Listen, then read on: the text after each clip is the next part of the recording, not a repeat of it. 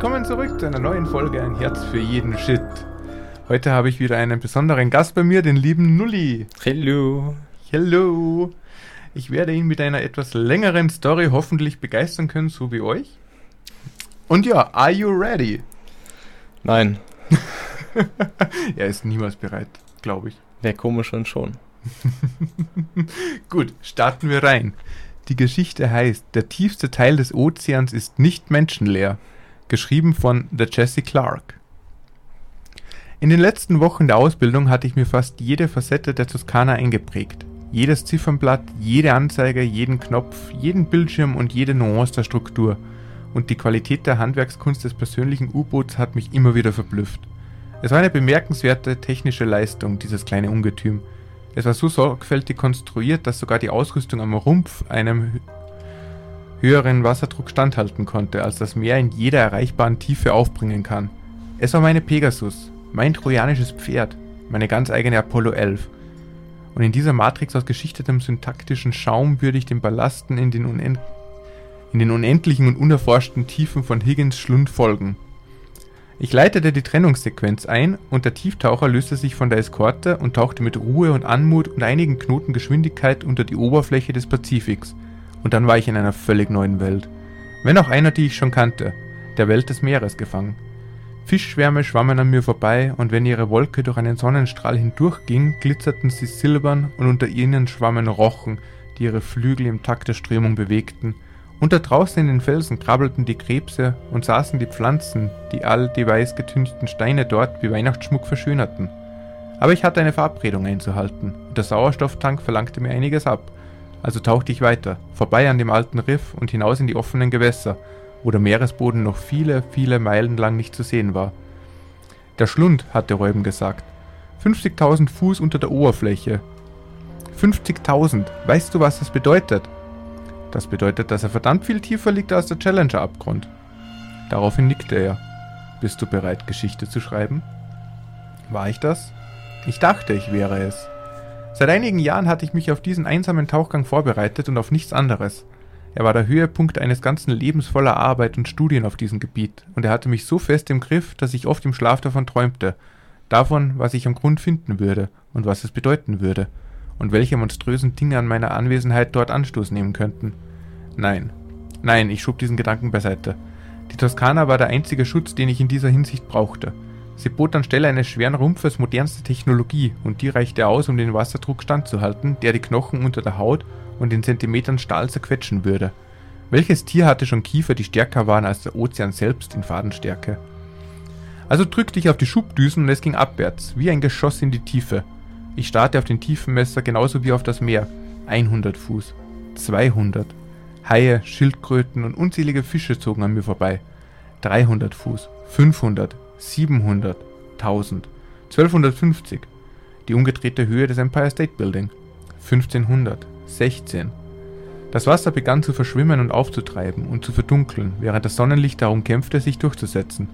2000. 25. 3000. 32 wo das Licht nicht mehr leuchtet.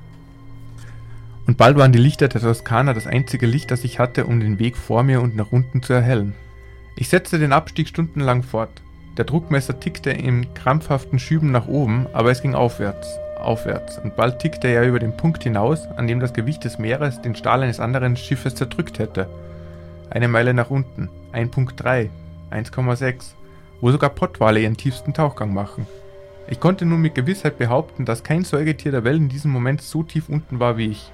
Und trotzdem tauchte ich weiter. Zwei Meilen, 2,1, 2,2. Das Wasser war jetzt schwarz wie der Weltraum, außer dort, wo die Lichter der Toskana es durchdrangen. Und die Dicke der Flüssigkeit ließ sie wie Tinte oder Öl oder eine Art außerirdischen Schlamm aussehen, der gegen die verstärkten Fenster schmierte und sich seinen Weg über den Rumpf schlängelte. Es war eng hier unten, trotz der Weiten des Ganzen. Und doch tauchte ich. 13.000 Fuß, die Abyssal-Zone. Der Druck liegt bei 11.000 Psi. Ich sah einen Angler vorbeischwimmen und er erschrak über die schiere Menge an Licht, die die Toskana verbreitete und die sein eigenes biolumeszentes Glühen in den Schatten stellte. Er schwamm weg und ich tauchte weiter. 15.000 Fuß, 3 Meilen, 3,1. Jetzt wird es interessant. Die Menschheit hatte diese Tiefe so selten besucht, dass man die Expeditionen an einer Hand abzählen konnte. Ich gehörte nun zu den wenigen illustren Entdeckern und obwohl ich nicht der Erste war, der diese Tiefen erreichte, würde ich noch vor dem Ende dieser Reise die tiefste erreichen. Ich war entschlossen und ich war fähig. Also prüfte ich die Tiefenkante. 16.281.4 Fuß. Fast auf halbem Weg zum Weltrekord. Die Toskana setzte ihren Tauchgang fort. 20.000 Fuß Tiefe. Die Hadalzone.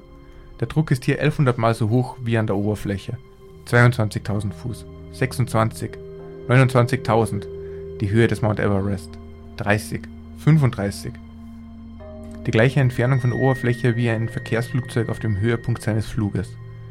Die Challenger-Tiefe, der bisher am tiefsten aufgezeichnete Ort auf dem Meeresboden, befand sich in etwa 36.000 Fuß unter der Oberfläche, in den Tiefen des Marianengrabens.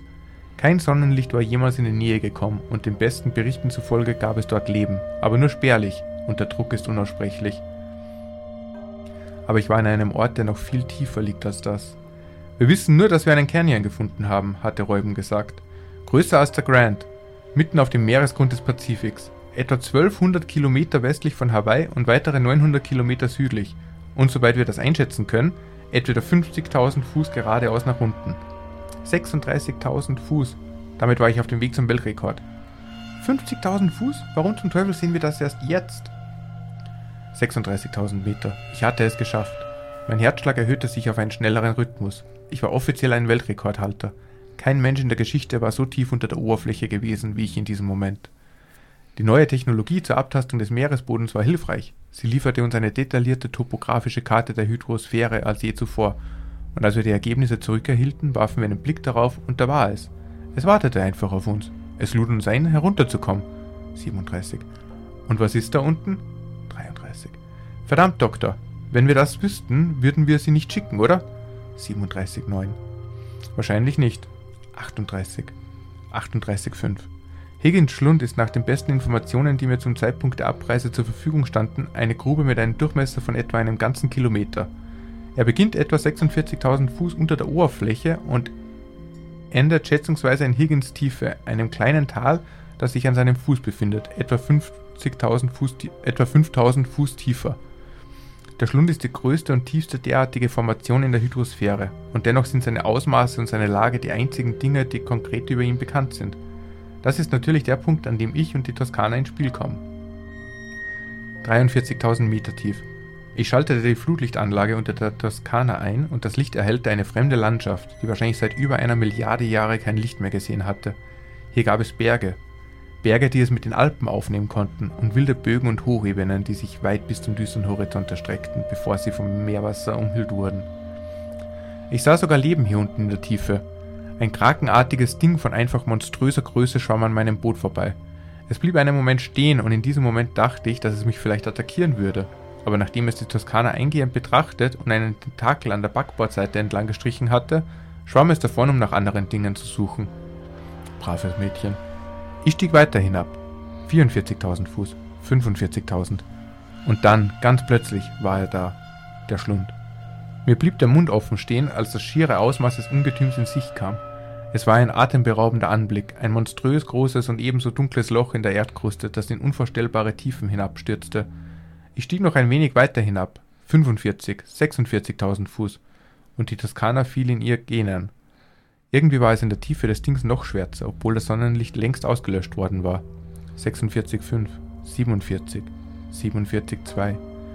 Ich begann eine schwache Strömung zu spüren, die mich nach unten zog. Sie war nicht besonders stark, aber sie war unerwartet und daher beunruhigend. Und doch konnte ich es nicht ertragen, mich wieder nach oben zu ziehen. Noch nicht. Wenn es schlimm wird, drehe ich um. Also ging ich hinunter. Tiefer und tiefer und tiefer in die Höhle. 48.000 Fuß. 48.045. 49. 49.1. Und dann sah ich es. Ein Glühen. Ich blinzelte und dämpfte das Licht, um meine Intuition zu bestätigen. Was um Himmels Willen? Es war tatsächlich da. Ein schummriges rötlich-lila, dann grün, dann wieder lila und dann blau, das auf einem Strömungsnebel in einigen tausend Fuß Tiefe trieb. Ich nahm den Tauchgang wieder auf, um es zu verfolgen. 49,5, 49,7, 49,9. Das Leuchten, was auch immer es war, wurde immer tiefer, breiter und heller. Bald füllte es den gesamten Weg nach unten und nach vorne aus. Ich dimmte die Unterlichter der Toskana auf die niedrigste Stufe und bei Bei 50.000 Fuß konnte ich sehen, dass das Leuchten nicht direkt unter mir, sondern links um eine weite Ecke herum entstand. Diese Höhle ist keine gerade Grube. Und tatsächlich, das Loch endete hier und öffnete sich dann nach links.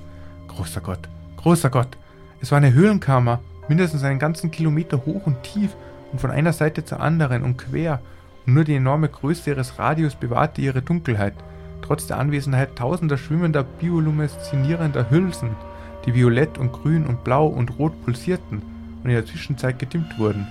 Ich tauchte mit der Toskana tiefer und ihre Kameras surrten auf. Die Höhle wurde noch dunkler, als die Lichter hinter dem Schiff im Wasser verschwanden, aber hier gab es noch mehr zu sehen als Felsen. Etwa eine Viertelstunde nach dem Eintauchen in die Kammer schwamm die Toskana bald an einer bizarren, seilartigen Pflanze von unvorstellbarer Größe vorbei, die sich fast über die gesamte Höhe der Höhle zu erstrecken schien und an der Basis noch breiter wurde, obwohl der Boden der Höhle in Schwärzer gehüllt war. Ich nahm die Pflanze in Augenschein und schaltete das Licht auf volle Stärke. Klack. Mein Herzschlag beschleunigte sich. Es waren Saugnäpfe daran befestigt. Jeder von ihnen war so groß wie die Toskana selbst und sie schlängelten und pulsierten über die gesamte Länge dessen, was jetzt ganz eindeutig ein Tentakel war. In Panik schob ich die Toskana zurück und weg von dem Ding, aber als ich versuchte, sie umzudrehen, kollidierte die Basis des Rumpfes mit dem Ungetüm und blieb an einem der Saugnäpfe hängen. Ich drückte die Schubdüsen und hörte ein nasses, reißendes Geräusch, als sich die Maschine aus der Umklammerung der Schale löste. Doch dann erwachte der Tentakel zum Leben. Es peitschte und wirbelte und schlug in der Kaverne umher und drückte sich an die Decke, dann fiel es hinunter, tief in die Dunkelheit, die den Boden bedeckte. Komm schon, Baby. Ich drückte wieder auf die Schubdüsen und die Toskana schoss den Weg zurück, den sie gekommen war, durch die Dunkelheit und in Richtung der Kapseln, deren Schein mir hoffentlich die Möglichkeit geben würde, die Lichter des Schiffes auszuschalten und zu entkommen, wenn ich so viel Glück hätte. Doch schon bald hörte und spürte ich die Bewegung von etwas unsagbar Gigantischem, das sich über den Boden der Kammer bewegte. Es rumpelte und donnerte, bebte und schüttelte, und bald flogen Wolken aus Erde und Gestein aus dem schwarzen Pech auf und verdeckten die Sicht nach vorne, und ich konnte hören, wie Felsbrocken gegen die Decke der Höhle klatschten, bevor sie wieder dorthin sanken, wo sie gewesen waren. Fuck! Das Geräusch war mit einem Mal über die gesamte Breite der Höhle zu hören gewesen. Mein Trommelfell wäre fast geplatzt und hätte es wahrscheinlich auch getan, wenn die Explosion nicht durch die Wände der Toskana gedämpft worden wäre. Auch das U-Boot bebte, aber es hielt seine Integrität aufrecht, sodass ich weiterfliegen konnte. Vorbei an den schwimmenden Gondeln, von denen einige jetzt auf die Seite geschleudert wurden und rollten, und zurück in Richtung des gähnenden Tunnels, der mich zurück in die offene Tiefe bringen würde. Smash. Die Toskana knickte ein und überschlug sich mit einem Aufprall. Der Tentakel, so erkannte ich, war aus dem Boden geschossen und hatte den Boden des Schiffes zwischen den Ballasten getroffen, aber glücklicherweise hatte er sie mit voller Wucht nach oben Richtung Tunnel geschleudert. Ich ließ die Toskana durch den Aufprall rollen und schaffte es, die Kontrolle wieder zu erlangen und beschleunigte die Triebwerke in die Kurve und wieder nach oben, jetzt zurück in den Schlund. Dann begann ich zu steigen. 52.000 Fuß, 51. Und was ist da unten? Komm schon, Baby, komm schon, Baby, komm schon, lass mich jetzt nicht im Stich. Lass mich jetzt nicht im Stich, verdammt. Verdammt, Doktor, wenn wir das wüssten, würden wir sie nicht schicken, oder? 50,5, 50, 49, 49,6. Die Toskana stieg mit panischer Geschwindigkeit nach oben, und während sie das tat, konnte ich das Grollen des Tentakels in den Wänden der Grube spüren. Es bahnte sich seinen Weg durch den Tunnel, peitschte und schlug um sich. Aber die Toskana war ein zu schneller Läufer. 47,5, 47, 46,8, 46, 46.000 Meter und steigend. Ich denke nicht. Die Toskana kam aus dem Schlund heraus und wollte gerade wieder an die Oberfläche fliegen, doch dann flog der Tentakel neben mir heraus und schlug fast die Frontscheibe ein. Ich drückte die Steuerknüppel bis an den Rand des Gehäuses und die Toskana trieb nach links und ein wenig nach oben und verfehlte den Boden um Zentimeter. Ich schaltete die Lichter wieder ein, um mich durch das Felslabyrinth zu navigieren, während ich mich abmühte, wieder aufzusteigen. Doch im Licht des Schiffes sah ich es. Das waren gar keine Felsen, sondern andere Schiffe. Riesige Schiffe, kaiserliche Kriegsschiffe aus vergangenen Zeiten, verbogen, krumm und zerbrochen auf dem Meeresgrund, hierher gezogen von dem, das mir jetzt den Rücken zukehrte, um mich zu verschlingen. Die Tentakel krachten hinter mir her. Masten und Zinnen und flache Decks und verrostetes Eisen und hölzerne Schiffsrümpfe wurden zersplittert und in die Winde des Meeres geworfen, um sich nie wieder zu vereinigen. Ich fuhr mit der Toskana durch diesen nautischen Friedhof und zwar mit einer Geschwindigkeit, die für meine Sicherheit viel, viel zu hoch war. Wir flogen unter Schiffstürmen hindurch durch Kanonenrohre, vorbei an den Schaufeln toter Maschinen und um gestürzte Ruder herum. Die Kakophonie meines Fluges und der zerstörerische Kurs meines Jägers erweckten das Leben an diesem Ort. Fische spülten aus Löchern, Kajüten, Kapitänsquartieren und Treppenaufgängen auf dem Tiefdeck und schlossen sich mir bei meinem Fluchtversuch an. Aber es schien, als gäbe es hier keinen Kommen. Der gesamte Boden bebte und rumpelte über unzählige Meilen hinweg mit seismischer Kraft. Es war donnernd laut und nahm mit der Zeit an Geschwindigkeit und Heftigkeit zu. Schließlich flog die Toskana nach oben und verfehlte ein zersplittertes Krähennest auf dem Mast um weniger als einen Fuß, und schließlich nutzte sie diesen gezielten Schwung, um mit so viel Knotengeschwindigkeit, wie ihre Triebwerke zuließen, ohne vor Anstrengung zu platzen, Abstand zwischen sich und dem Meeresboden zu bringen.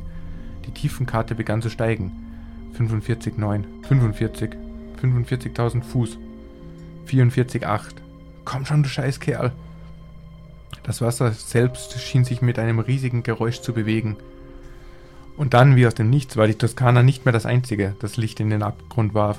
Ein orangefarbenes Leuchten blitzte über das Meer und erhellte für einen Augenblick fast die gesamte Weite des Meeres. Dann blitzte es, flammte wieder auf und blieb aktiv. Ich schaltete die Lichter der Toskana aus, um jedes Molekül an Energie für den Aufstieg zu sparen. 44,2, 44, 43,7. Neben mir konnte ich im Lichtschein andere, andere Kreaturen erkennen, die sich ebenfalls zurückzogen. Wiederum Lebewesen von spektakulärer Größe, die die Menschheit nie katalogisiert hatte und für deren Erforschung ich leider keine Zeit haben würde. Es gab stadtbusgroße, mantarochenförmige Dinger, die in wolkenartige, durchsichtige Geleewolken gehüllt waren. Und sogar einen Tintenfisch von der Größe eines Gebäudes, die alle in einer Massenpanik nach oben flogen. Ich führte den Angriff an. 43.1, 42.8, 42.3, 42. Wieder dieses Geräusch. Ich schaute hinter mich und durch die Heckscheibe nach unten. Der Schlund hatte sich bewegt. Er war lebendig. Allmächtiger Gott. Ich steckte im Rachen des Leviathans. Ich war in seinem verdammten Rachen. Ich sah, wie seine Tentakelzunge aus dem Schlund ragte und genug Fische sammelte, um eine kleine Stadt zu ernähren. Die Toskana schoss immer höher, während der Leviathan noch größere Tentakel hinter sich herschleuderte und mit der Kraft eines Hurrikans an Geschwindigkeit gewann. Der Leviathan öffnete erneut sein Maul und spie seine Tentakelzunge aus, mit der er mehrere olympische Schwimmbecken voll Wasser zu einem gewaltigen Strudel aufpeitschte. Der Mammuttintenfisch wurde von seiner Wut erfasst und dann verschwand er für immer in der Grube, als der Schlund mit einem donnernden, widerhallenden Knacken zuschnappte. Die Toskana raste unterdessen weiter nach oben und entkam dem Strudel um einen Fuß. 39,5, 39, 38,7, 38,2, 38.000 Fuß, Tendenz steigend. Aber der Leviathan verfolgte mich unerbittlich, ritt auf der Flut seiner eigenen Strömung. Seine Tentakel, jeder einzelne Dutzende von Metern breit und eine Meile lang, schlugen das Wasser zurück und versuchten für ihren Wirt an Geschwindigkeit zu gewinnen. 37,5, 37, 36,4. Die Toskana hatte ihre Schnelligkeit unter Beweis gestellt und der Druckmesser fiel nur in Sprüngen. Er blieb im roten Bereich und würde es noch eine Weile bleiben, aber er sank stetig, selbst als die tiefen Tabelle anstieg. 29.000 Fuß, 28,3, 27,5. Wieder dieses verdammte Geräusch. Aber der Leviathan hatte die Verfolgung noch nicht aufgegeben. Noch nicht. Ich konnte spüren, wie er seine Anstrengungen verdoppelte. Das verdrängte Wasser schüttelte die Toskana und sie wankte und rollte in der synthetischen Strömung. Dann hörte ich, wie sich der Schlund hinter mir öffnete und das Wasser begann sich ozeanweise in einen Rausch zu peitschen und zu wirbeln. Ich drückte die Schubdüsen bis zum Anschlag durch. Komm schon! Der umhüllende syntaktische Schaum wurde bis an seine Grenzen gepresst. Das verstärkte Glas begann zu splittern, aber die Splitter brachen in Risse und diese Risse begannen über die Breite des Fensters zu kriechen. Ich überprüfte die Messgeräte. 20.000 Fuß. 98, 94, 93. Die Steigung wurde langsamer. Komm schon, Baby. Komm schon, Baby. Komm schon. Bitte Gott sei es bei mir. Wieder dieses groß. Wieder dieses gräuliche Geräusch. Im orangefarbenen Schein der Leviathan-Augen konnte ich sehen, wie schnell das Wasser an der Toskana vorbeiging und in den Malstrom hineingetrieben wurde. Das U-Boot begann von Backbord nach Steuerbord zu schwanken und zu zittern. 17.000, 16.9, 16.3, 16.1, 16.000. Ich beobachtete die Anzeige mit einer ekelerregenden Verzweiflung. 15.9, 15.9.2. Ich spürte, wie sie immer langsamer wurde. Los, komm schon. Los, komm schon. 15.9, 15925, 1594, 1596. Shit. Und das war's. Die Toskana hatte sich verfangen. Und kaum war die Tiefenkarte ins Rutschen geraten, spürte ich, wie das ganze U-Boot die Kontrolle verlor und rückwärts taumelte. Ich wurde aus meinem Sitz geschleudert und schlug mit der Nase auf das Dach der Pilotkugel. Blut explodierte, durchtränkte mein Hemd und bespritzte das Glas und die gesamte Steueranlage. Ich fasste mir ins Gesicht und begann Druck auszuüben, um den Blutverlust zu verlangsamen.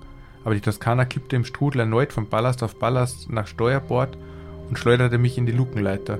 Ich spürte, wie sich meine Schulter auskugelte und meine Kniescheibe auf die unterste Sprosse knallte. Mein Kopf schwamm und noch immer taumelte die Toskana rückwärts. Die Risse an den Fenstern breiteten sich schneller aus. 16.3, 16.4. Ich konnte das Innere des Schlundes durch den Rumpf des Schiffes riechen. Doch dann, ganz plötzlich und keinen Augenblick zu früh, kam mir eine Idee. Es war keine besonders gute, aber besser als gar nichts.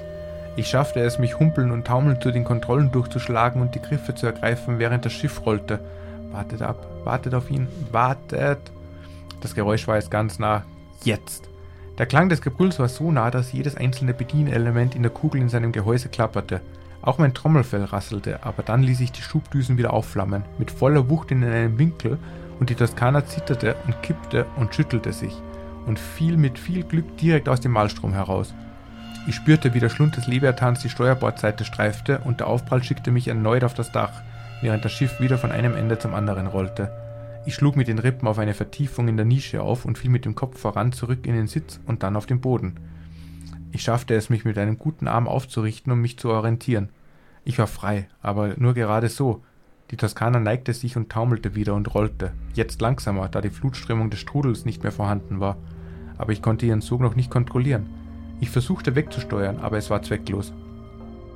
Das Schiff drehte sich um den hinteren Teil des gigantischen Schlundes des Leviathans und über seinen Kopf hinweg, während die Bestie wie ein Güterzug unter mir vorbeiflog und zum ersten Mal, seit ich das Ungeheuer gesehen hatte, wurde mir das Ausmaß seiner Größe richtig bewusst.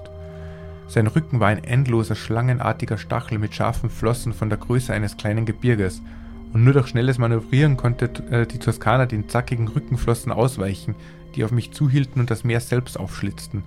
Sie verfehlten mich um einen Meter und der Stromstoß, den sie aufgewirbelt hatten, ließ das U-Boot rückwärts taumeln, ein Stück weiter weg und in relative Sicherheit. Ich dämpfte das Licht schnell auf die niedrigste Stufe und holte Luft, als die volle Gestalt des Leviathans an mir vorbeischwamm. Er erstreckte sich weit in den Abgrund hinein, weit über eine Meile, und hinter ihm zogen Tausende und Abertausende von Tentakeln her. Ein Wall von diesen Dingern, jedes so groß wie eine sechsspurige Autobahn und mit messerscharfen Haken und einem Schwarm von Flügelflossen versehen. Es dauerte ganze drei Minuten, bis das Ungetüm vollständig an mir vorbeigezogen war. Dann bog es in die andere Richtung ab und schwamm davon, auf der Suche nach anderen Dingen zum Verschlingen. Die Gestalt verschwand bald in einem Schatten, und dann war sie verschwunden. Ich tauchte Stunden später wieder auf, nachdem ich die ramponierte Toskana die Zeit für die Reise gelassen hatte. Sie war allein für meine Flucht verantwortlich, mein schnelles Denken sei verdammt, ein wahres Wunderwerk der Technik. Nachdem ich die Oberfläche erreicht hatte, setzte ich ein Notsignal ab und brach dann vor Erschöpfung zusammen. Offensichtlich wurde ich einige Stunden später, einige hundert Meilen südwestlich von Hawaii, von der Küstenwache aufgegriffen aus dem beinahe Wrack meines U-Boots gezogen und in ein Krankenhaus auf dem Festland gebracht. Dort wachte ich einen ganzen Tag später wieder auf. Während ich mich erholte, hörte ich vereinzelte Gerüchte über enorme seismische Aktivitäten in der Nähe meines Aufenthaltsorts und darüber, dass sich der gesamte Meeresboden verändert und bewegt hatte und seine Form verändert hatte. Aber das war mir völlig egal. Ich habe den Bastarden gesagt, was ich wusste.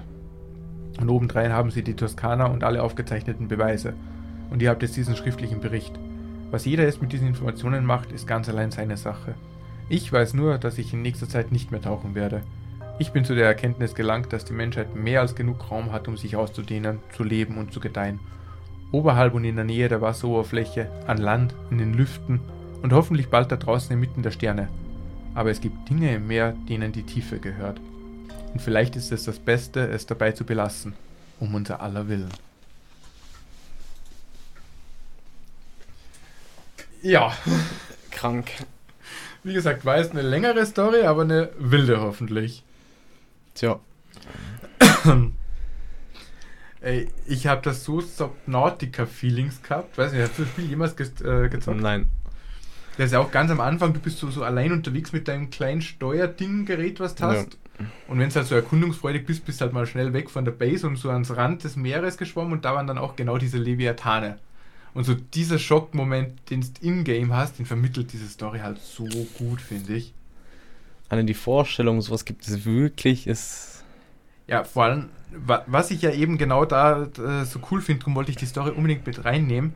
Man weiß es ja nicht. So, der Meeresboden ist tatsächlich weniger erkundet als das All, soweit ich weiß.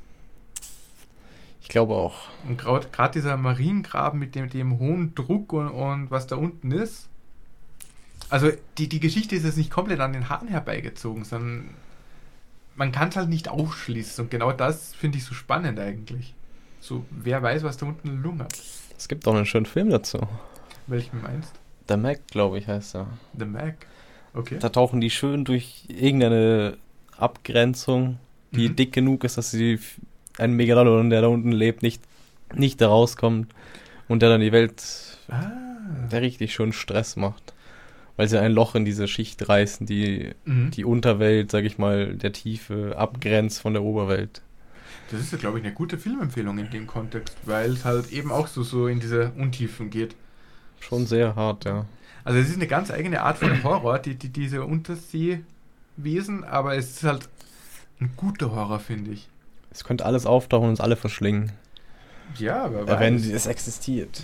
So, was schlummert da unten? Eben wie in dem Film, so entweder hast du eine Schutzschicht quasi, durch die sie nicht dringen können, oder so wie es in der Story, du hast halt was Schlummerndes, was eigentlich eh nur den Mund offen halten muss, das es fressen kann. So. Bei der Beschreibung, so, so von der ersten Beschreibung, wie sie da äh, rein, äh, also versucht hat, wieder rauszuschwimmen und gesagt hat, sie ist gerade in diesem Maul drin, da musste ich an dieses Wüstenmonster aus Star Wars denken, was Boba Ja. Fett gefuttert hat. Aber ja, das war meine Story. Deine geht jetzt, glaube ich, nicht so lange, Ja, die ist ein bisschen kürzer. aber wird uns, glaube ich, dennoch genauso flashen. Ich bin gespannt. Ich habe meinem Sohn Verstecken gespielt, geschrieben von Robert Mord. Während der Quarantäne ha haben mein 14-Jähriger und ich viel Verstecken gespielt. Nun Verstecken mit ein paar zusätzlichen Regeln. Erstens, ich bin die Einzige, die sich versteckt. Er will das nicht. Zweitens, ich muss alle paar Minuten Huhu rufen, sonst würde, ich mich nie, sonst würde er mich nie finden. Und drittens, wenn er sich nähert, lasse ich eine Hand oder einen Fuß aus meinem Versteck herausschauen. Und er schreit, ich sehe deine Füße. Vierjährige sind wirklich dumm, okay? Und ich hatte nicht gerade das Geld, um ihm eine Menge Spielzeug zu kaufen. Wir waren erst vor ein paar Wochen in dieses Haus gezogen. Die Miete verschlang fast mein gesamtes Gehalt. Ich hatte alle Möbel von Free- Freecycle. Wir aßen oft Bohnen und Reis. Und ich fuhr immer noch mit meinem, mit einem 20 Jahren alten Auto herum. Versteck dich doch mal, sagte Benjamin und zerrte an meiner Hand. Versteck dich doch mal. Aber es ist fast Schlafenszeit. Bitte. Okay. Aber nur ein Spiel, okay? Geh und zähle in der Küche. Er rannte um die Ecke, so schnell er konnte. Eins, zwei. Ich rannte durch das Wohnzimmer und dann sah ich es. Den Flurschrank. Perfekt. Ich öffnete die Tür und duckte mich hinein. Es war eng. All diese kratzigen, pelzigen alten Mäntel drückten gegen mich, aber das war es wert. Denn je besser das Versteck, desto mehr Zeit hatte ich für mich. Ich holte mein Handy heraus und begann auf Re- Reddit zu surfen. Bald hörte ich seine gedämpften Schritte im Esszimmer. Ich wartete eine Minute, als er nicht in meine Richtung zu kommen schien, riss ich die Tür auf. Huhu, rief ich. Die Schritte wurden lauter. Ich hörte sein gedämpftes Kichern, als er auf mich zuging, und dann, be dann begann er, die Treppe hinaufzugehen. Was für ein Idiot. Ich riss die Tür noch ein Stück weiter auf, gerade rechtzeitig, um seine kleinen Füße vom Treppenabsatz verschwinden zu sehen. Dann zuckte ich mit den Schultern. Mehr Zeit für mich. Ich setzte mich wieder in den Schrank und holte das Telefon heraus. Mami, hörte ich ihn von oben kichern. Mami, wo bist du? Ich lächelte. Ich fragte mich, ob meine Mutter das Versteckspiel erfunden hat. Es ist ziemlich genial. Man ist ein paar kostbare Minuten von seinem Kind getrennt und es soll nicht einmal viel Lärm machen. Aber man unterhält sie gleichzeitig. Huhu, ich blieb stehen. Jeder Muskel in meinem Körper erstarrte. Aber ich hörte es so klar wie der Tag. Eine sanfte, klare Stimme, die von oben herab rief, aber Benjamin und ich waren allein zu Hause. Oh Gott, jemand ist im Haus und Benjamin. Ich stürzte aus dem Kleiderschrank. Benjamin, wo bist du? Ich hörte Benjamins Schritte, die über mich hinwegliefen, sein Kichern, das zu mir herüberschwappte. Ich konnte mich nicht bewegen, konnte nicht atmen. Benjamin, schrie ich, schrie ich schließlich. Noch mehr Kichern und dann Benjamins Stimme. Ich sehe deine Füße. Nein, ich katapultierte mich die Treppe hinauf und schrie nach ihm. Ich stürmte in sein Schlafzimmer, aber er war nicht da. Nur sein leeres Raketenbett, die Bettdecke und zerknittert, die gestickten Sterne starrten mich an. Ich rannte zurück in den Flur und wirbelte herum. Benjamin? Aber ich hörte keine Schritte, auch kein Kichern. Das Haus, das Haus war jetzt totenstill und ich konnte eine Stecknadel fallen hören. Ich rannte in das Gästezimmer. Es war leer. Ich rannte zum Kleiderschrank, schob ihn auf, sah oben und unten nach. Nichts. Ich stolperte zurück in den Flur und ging zurück zu meinem Schlafzimmer. Das einzige Schlafzimmer, das noch übrig war. Ich rannte hinein und knipste das Licht an. Es war leer. Der Haufen schmutziger Wäsche auf dem Stuhl unberührt. Der Kleiderschrank, der Kleiderschrank offen hängend, meine Kleider darin. Die Kisten, die sich zu einem Haufen übereinander stapelten. Mit klopfendem Herz lief ich auf die andere Seite des Bettes. Auch leer. Ich bückte mich, um unter das Bett zu schauen. Leer. Mami? Mama? Erleichterung durchströmte mich, als ich diese Stimme hörte. Die Badezimmertür öffnete sich ein Spalt, und ein blaues Auge starrte mich angstvoll an. Ich rannte hin und nahm ihn in den Arm, umarmte ihn, dann hob ich ihn hoch und ging aus dem Bad. Seine Augen waren noch immer groß vor Angst, und sie waren nicht auf mein Gesicht gerichtet, sondern auf die Stelle direkt über meiner Schulter. Ich wirbelte herum, ich brauchte einen Moment, um ihn zu sehen, aber dann sah ich ihn. Ich starrte, ich starrte, wie er starrt auf den Schrank. Mein Herz klopfte mir in den Ohren. In den Schatten, der unter den Säumen meiner Kleider und Mäntel hervorlugten, standen zwei Füße. In solchen Momenten kann das Gehirn nicht wirklich denken. Es ist zu langsam, der Instinkt regiert.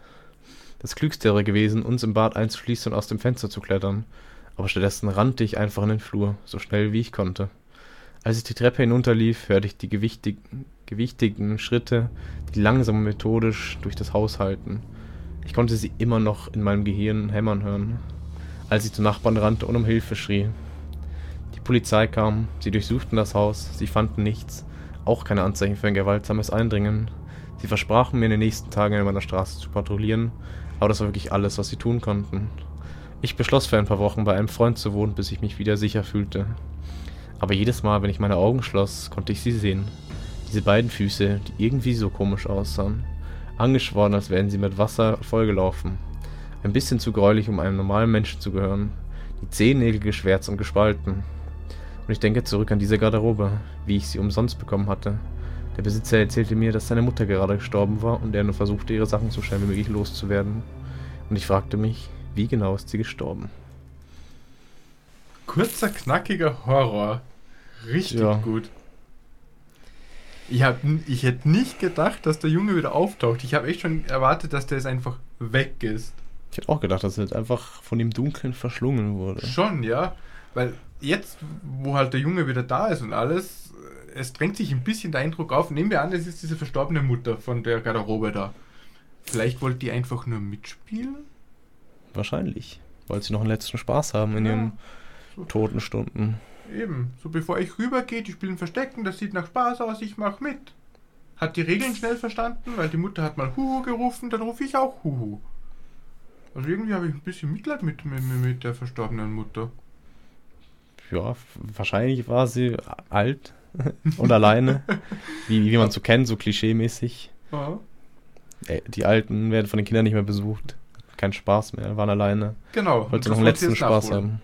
Aber ich glaube, stell dir vor, du bist wirklich alleinerziehend mit deinem vierjährigen Kind und dann siehst du da Füße rauslugen. Nachdem du gerade Ja. panisch gedacht hast, dein Sohn ist, weiß Gott, was jetzt äh, zugestoßen.